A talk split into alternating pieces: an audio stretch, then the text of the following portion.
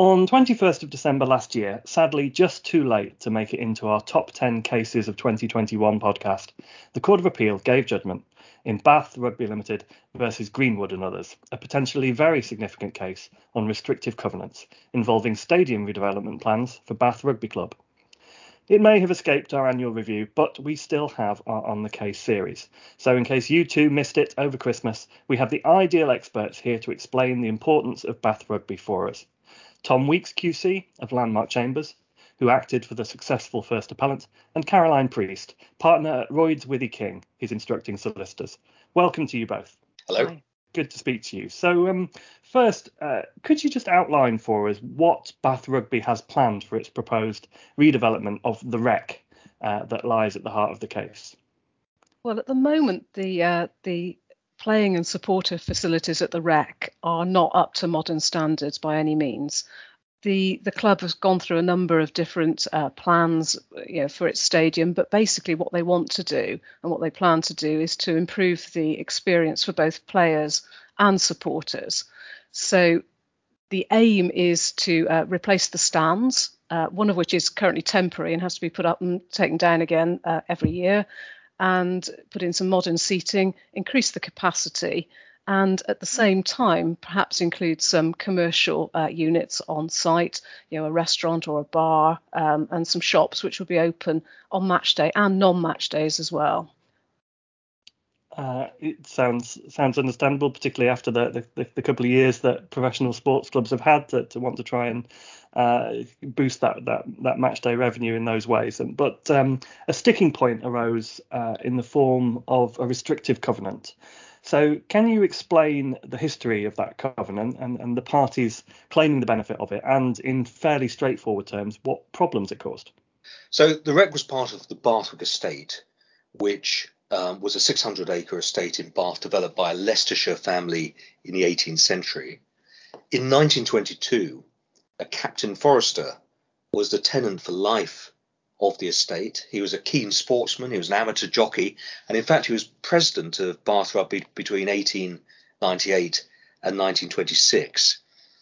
In 1922, Captain Forrester sold the Rec to a company specially set up to own the Rec, and in that conveyance, the company covenanted with Captain Forrester and his successors in title not to build anything on the Rec which may grow to be a nuisance or annoyance or disturbance, or otherwise prejudicially affect the adjoining premises or the neighbourhood.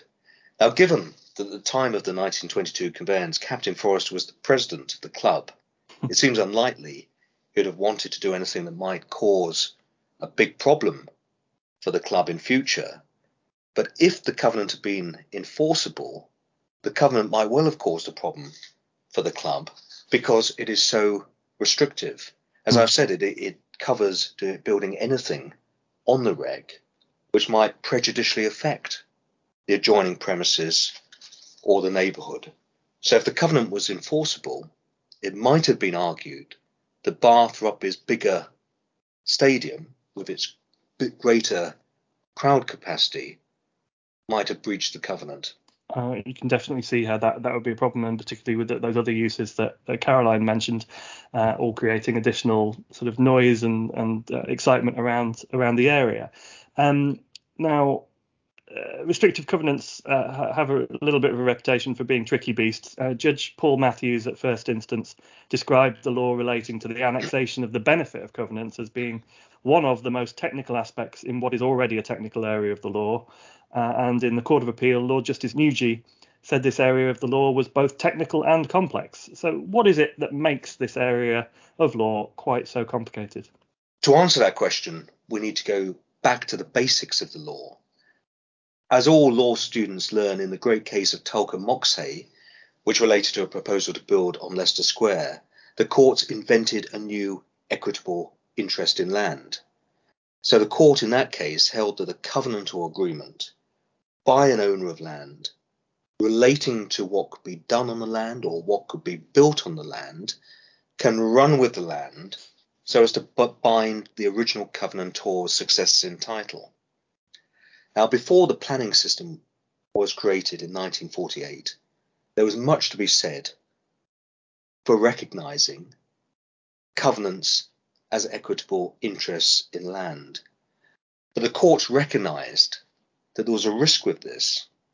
If you allowed land to be burdened by covenants, the titles to land could become clogged up with covenants in a way that would impede socially beneficial developments. So, in the latter half of the 19th century, the judges came up with rules to try and keep this new legal interest in check. For example, it was held that a covenant can operate as an equitable interest in land only if it's restrictive, only if it benefits some neighbouring land.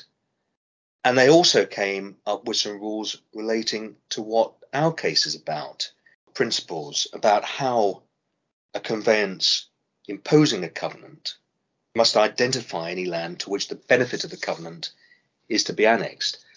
And the reason for that is that the land intended to have the benefit of the covenant might not be apparent from the covenant itself. So if I own some land which is subject to a covenant prohibiting building more than one house on the land, that might not tell me what land was intended to have, the benefit of the covenant. So the courts invented principles which were intended to ensure that the benefited land was easily or clearly identifiable. The idea, presumably, was that a owner of land or a potential purchaser who might be a developer, that they would be able to quite easily, perhaps by um, consulting a conveyancing solicitor, find out, as I say, re- relatively quickly and reliably what land um, the benefit of a covenant was annexed. But the problem for practitioners and judges is that there are a mountain of authorities about the requirements for the annexation of the benefit of covenants to land. The principles set out in those, those authorities are not easy to identify or to apply. And there's, there's also a difficulty of reconciling the stated principles with the outcome of, of many of the cases.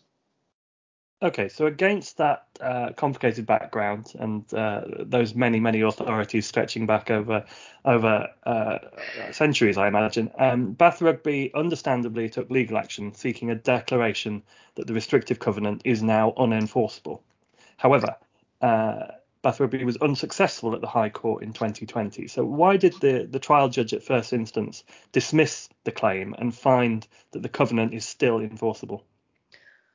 Well, the, the, judge found that the benefit of the covenant was an, was annexed to land that had been retained by Captain Forrester when the Rec was sold off. In particular, the judge felt that the use of the words successors in title meant that at least some of that retained land was to be benefited. He then went on to say that as the covenants uh, against causing nuisance and against erecting buildings both referred to prejudicially affecting the adjoining land or neighbourhood, it followed that the benefited land must also be the adjoining land or neighbourhood. He said that adjoining land was clear enough um, and that neighbourhood meant the area nearby the Rec.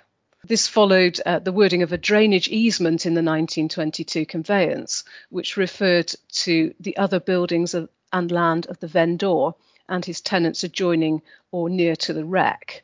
Uh, the judge found that the defendant's property uh, fell within that definition.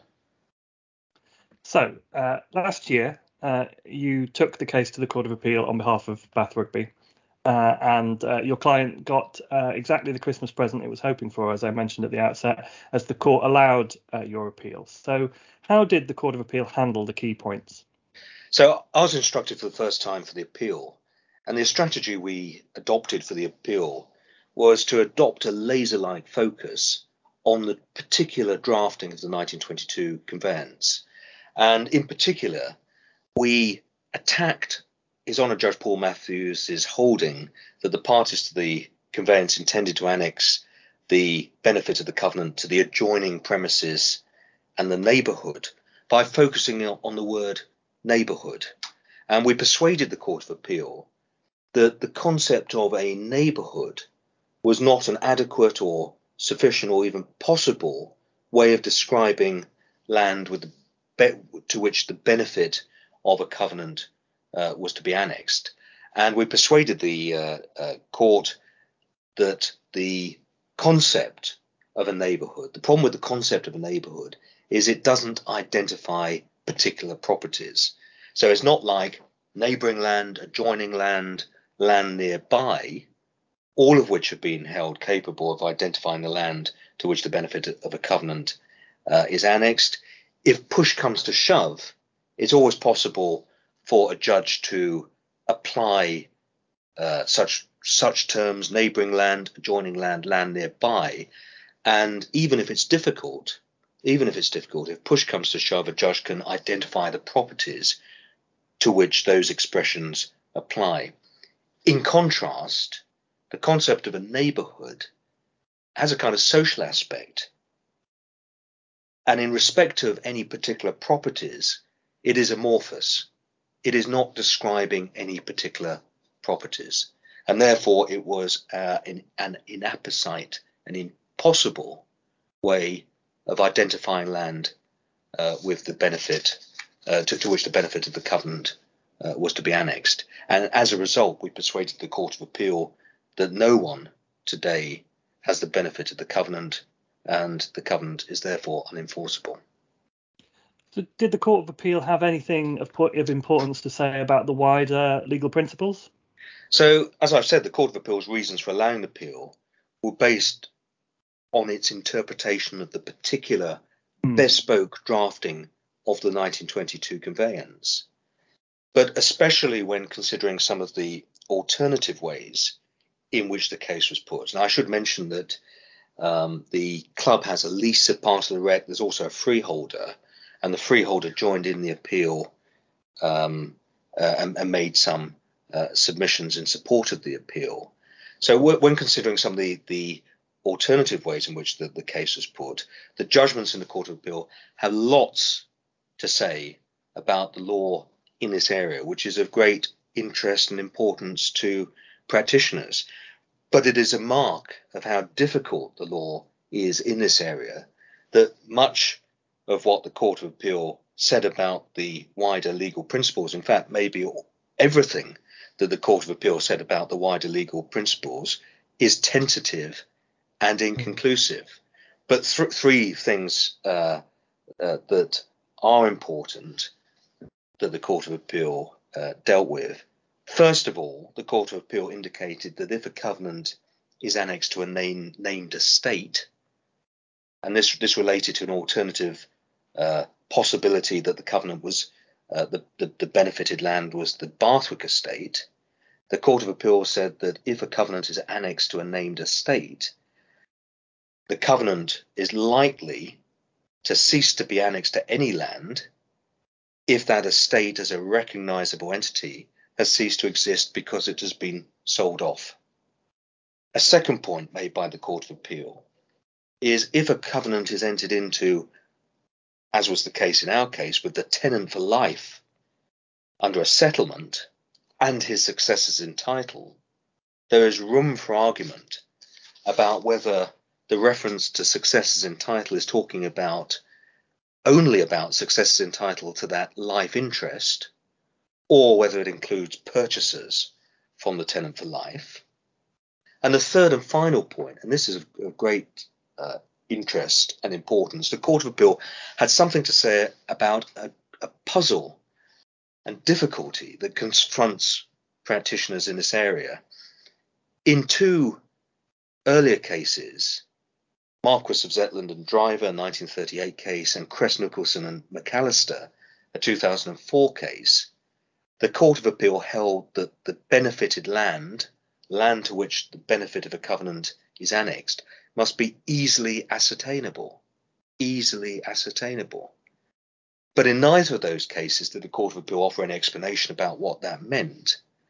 And over the decades, various imprecise ways of identifying the benefited land, whose application may be uncertain, albeit po- so conceptually possible, have been held to work. So, as I mentioned earlier, expressions like neighbor, neighbouring land, adjoining land, adjoining property, and so on. Now, at the trial, His Honour Judge Paul Matthews, in effect, interpreted that requirement out of existence. And Lord Justice Nugee, who, de- who delivered the leading judgment in the Court of Appeal, thought much the same. However, two of the judges in the majority in the Court of Appeal, Lord Justice Newey and Lady Justice King, doubted whether His Honour Judge Paul Matthews and Lord Justice Nugee were correct in what they said about that requirement. The majority in the Court of Appeal thought there was a separate, easily ascertainable requirement, but unfortunately for practitioners and uh, judges in future case cases, neither judge offered any help to practitioners and judges when trying to figure out what that requirement means. And given that Bath Rugby had won on other grounds, there was no need mm. for the court to explore that issue. So we've now had, over the last 80 or, or so years, three occasions on which the Court of Appeal said that the benefited land must be easily ascertainable. One day it's going to have to tell us what that means. but until then, there is considerable doubt about that. Mm okay, we await a suitable case. And it, it sounds as if um, the, the, textbook chapters on restrictive covenants don't need to be wholesale rewritten, but but this case will be a useful uh, update to, to the next editions, I would guess. I think the practitioner books will need to be revised to take into account what the Court of Appeal said in Bath Rugby about the wider principles of law is is of interest and is important. Mm-hmm. So, setting things out nice and clearly for us as, as we approach the end, what, what are the practical implications of this decision for Bath Rugby and its redevelopment plans? Well, I mean, for Bath Rugby, it means that it can now start uh, to move forward with its plans for the new stadium. Mm-hmm. Um, obviously, subject to obtaining planning permission, which will probably be another battle. Um, you know, it's it can do if it can get planning, it can develop out the, the, the stadium without fear that what will be a, you know, a multi-million pound um, investment won't be halted by perhaps a single resident claiming that the development breaches the covenant. So for the club, it's huge, it's massive. Uh, I'm sure you'd uh, agree that Captain Forrester would, would presumably put his thumbs up to that. I think so. um, and how, uh, lastly, if at all, do you think professional advice in relation to restrictive covenants will change as a result of the Court of Appeal's judgment in Bath Rugby? So the case is a reminder to developers and those acting for them that even if a conveyance seems to indicate that the parties intended that the benefit of a covenant should be annexed to some land, it is important, and bearing in mind that the covenant in this case was made with the vendor and his successors in title, it is important to scrutinize the conveyance imposing the covenant with great care to see if, if it identifies any land intended to benefit from the covenant sufficiently clearly and in a way that would mean the covenant would still be enforceable today. So for developers and their advisors confronted with a covenant which seems to impede a development they need to ask Does the conveyance adopt one of the standard conveyancing formulae for identifying land to which the benefit of the covenant would be annexed?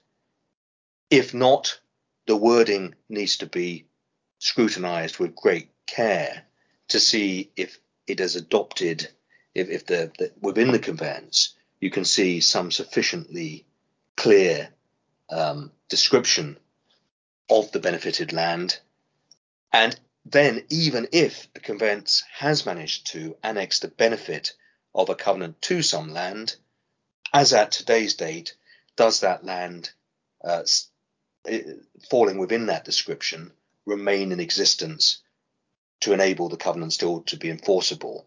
Or perhaps has the covenant been, uh, the benefit of the covenant been annexed to an estate which perhaps no longer exists?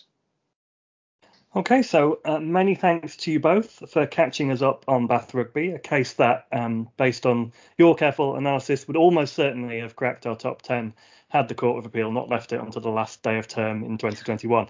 Um, to everyone at home, you have been listening to On the Case from EG.